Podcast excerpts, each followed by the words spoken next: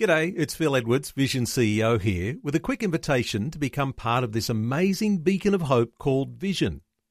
Together we can put our love into action to help people of all kinds build or rebuild their lives on the truth of God. Please consider the part you can play during our upcoming Visionathon appeal, remembering that it's your support that makes Vision possible, including this podcast. Audio on demand from Vision Christian Media.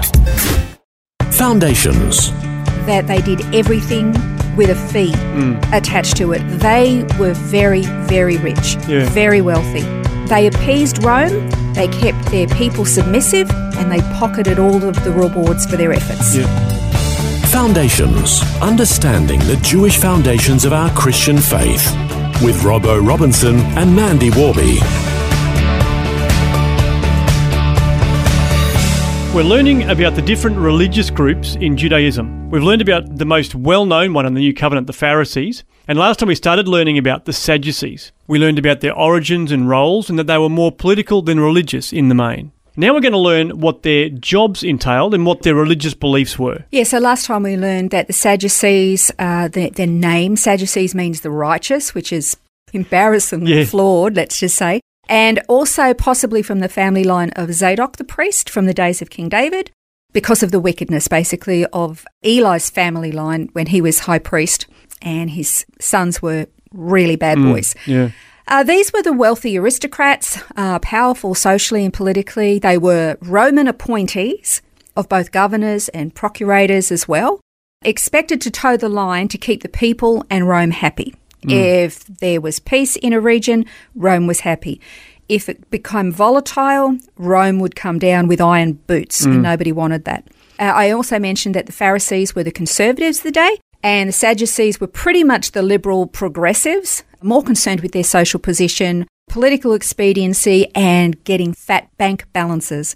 They weren't really that interested in being faithful to God's word. They mm. were experts in the Torah, the first five books, Yeah. but everything else, the historic books, the poetic books, the prophetic books, all of those they ignored. Mm. So obviously, particularly if they're being appointed by Roman governors and what have you, they must have had some responsibilities to Rome. So what were some of the things that they were expected to do as a part of their role? Yeah, they were very responsible and beholden to Rome. Politically, they administered the state on domestic issues. They also represented the state internationally, kind of like foreign ambassadors. Okay. I think I mentioned last time that they held the majority of seats in the Sanhedrin, of which there were 70.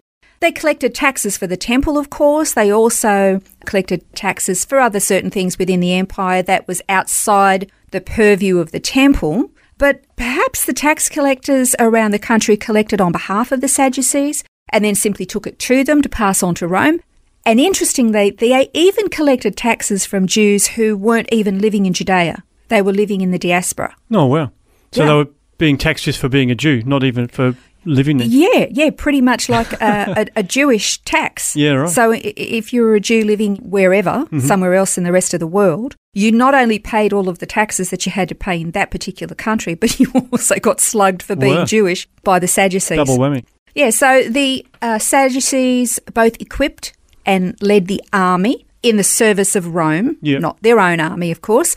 They helped regulate uh, the relations with the Roman Empire and they mediated domestic grievances. So, domestically, they had a pretty big job and they had lots of responsibilities. And you can bet your bottom dollar that they did everything with a fee attached to it. They were very, very rich, Yeah. very wealthy.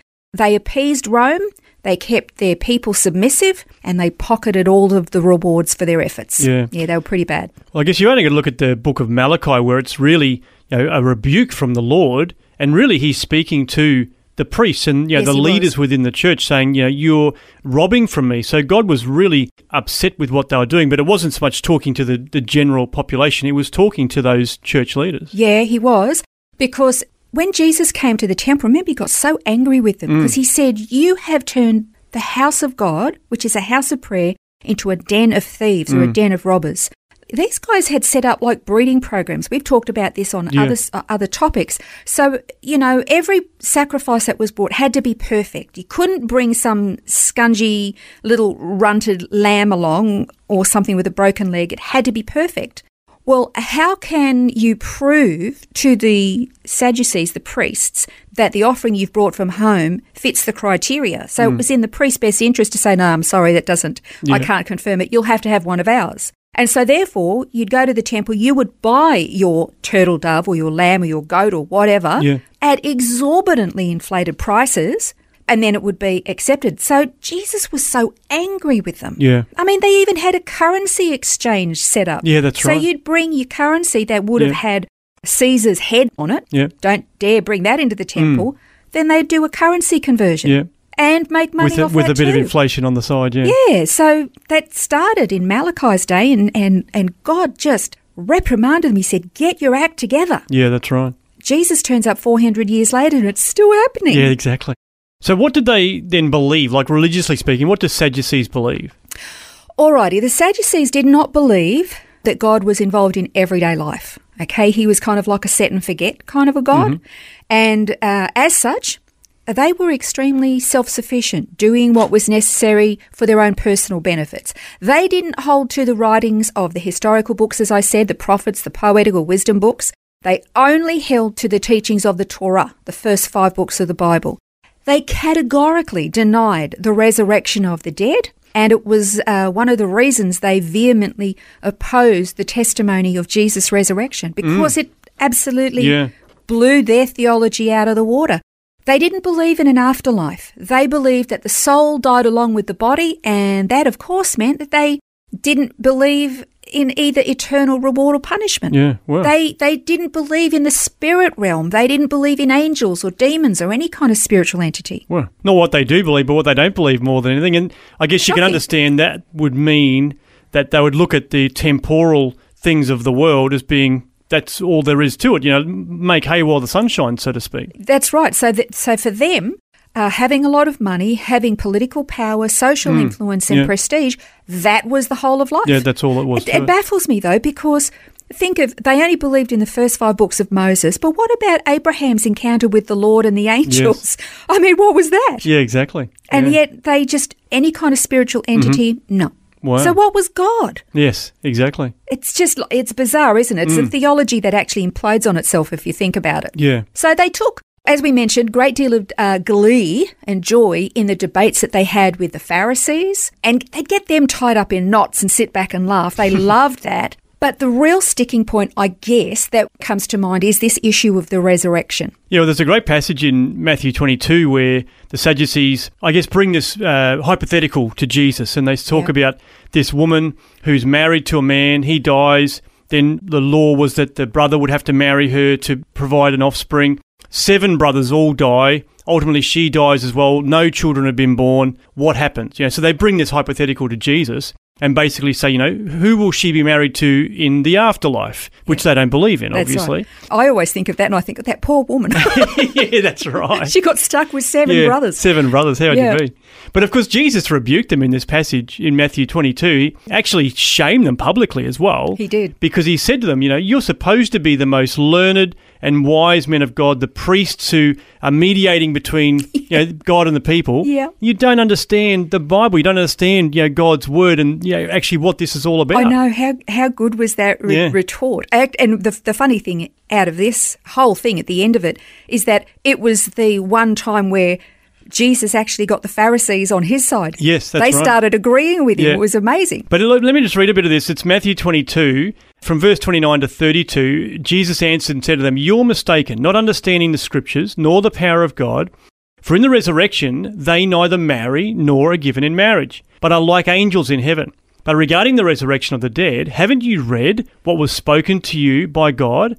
I am the God of Abraham, and the God of Isaac, and the God of Jacob. He's not the God of the dead, but of the living.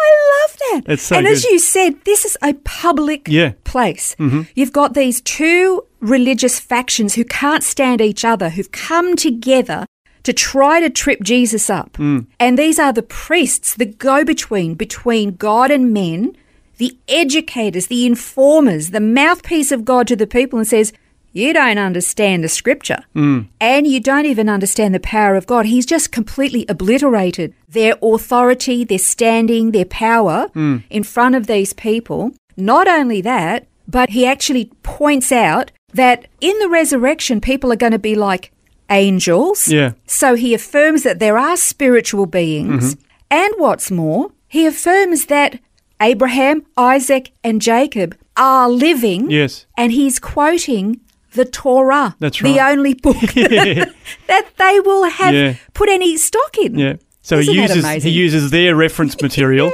to prove that they are actually wrong. Exactly. And then the Pharisees go, real. yeah, yeah. that's right. He's our guy. Oh, I love it. Such a great scene. You can just Yeah, it really imagine the, the looks of astonishment amongst Yeah. everyone that's watching Really on from good that. stuff. Well, that wraps up our brief overview of the Sadducees. But we're going to continue our study of the different groups and factions within Judaism. Next time, we're going to look at the scribes. This has been Foundations, a look at the Jewish foundations of our Christian faith. For study notes, resources, and more, see vision.org.au slash foundations. Thanks for taking time to listen to this audio on demand from Vision Christian Media. To find out more about us, go to vision.org.au.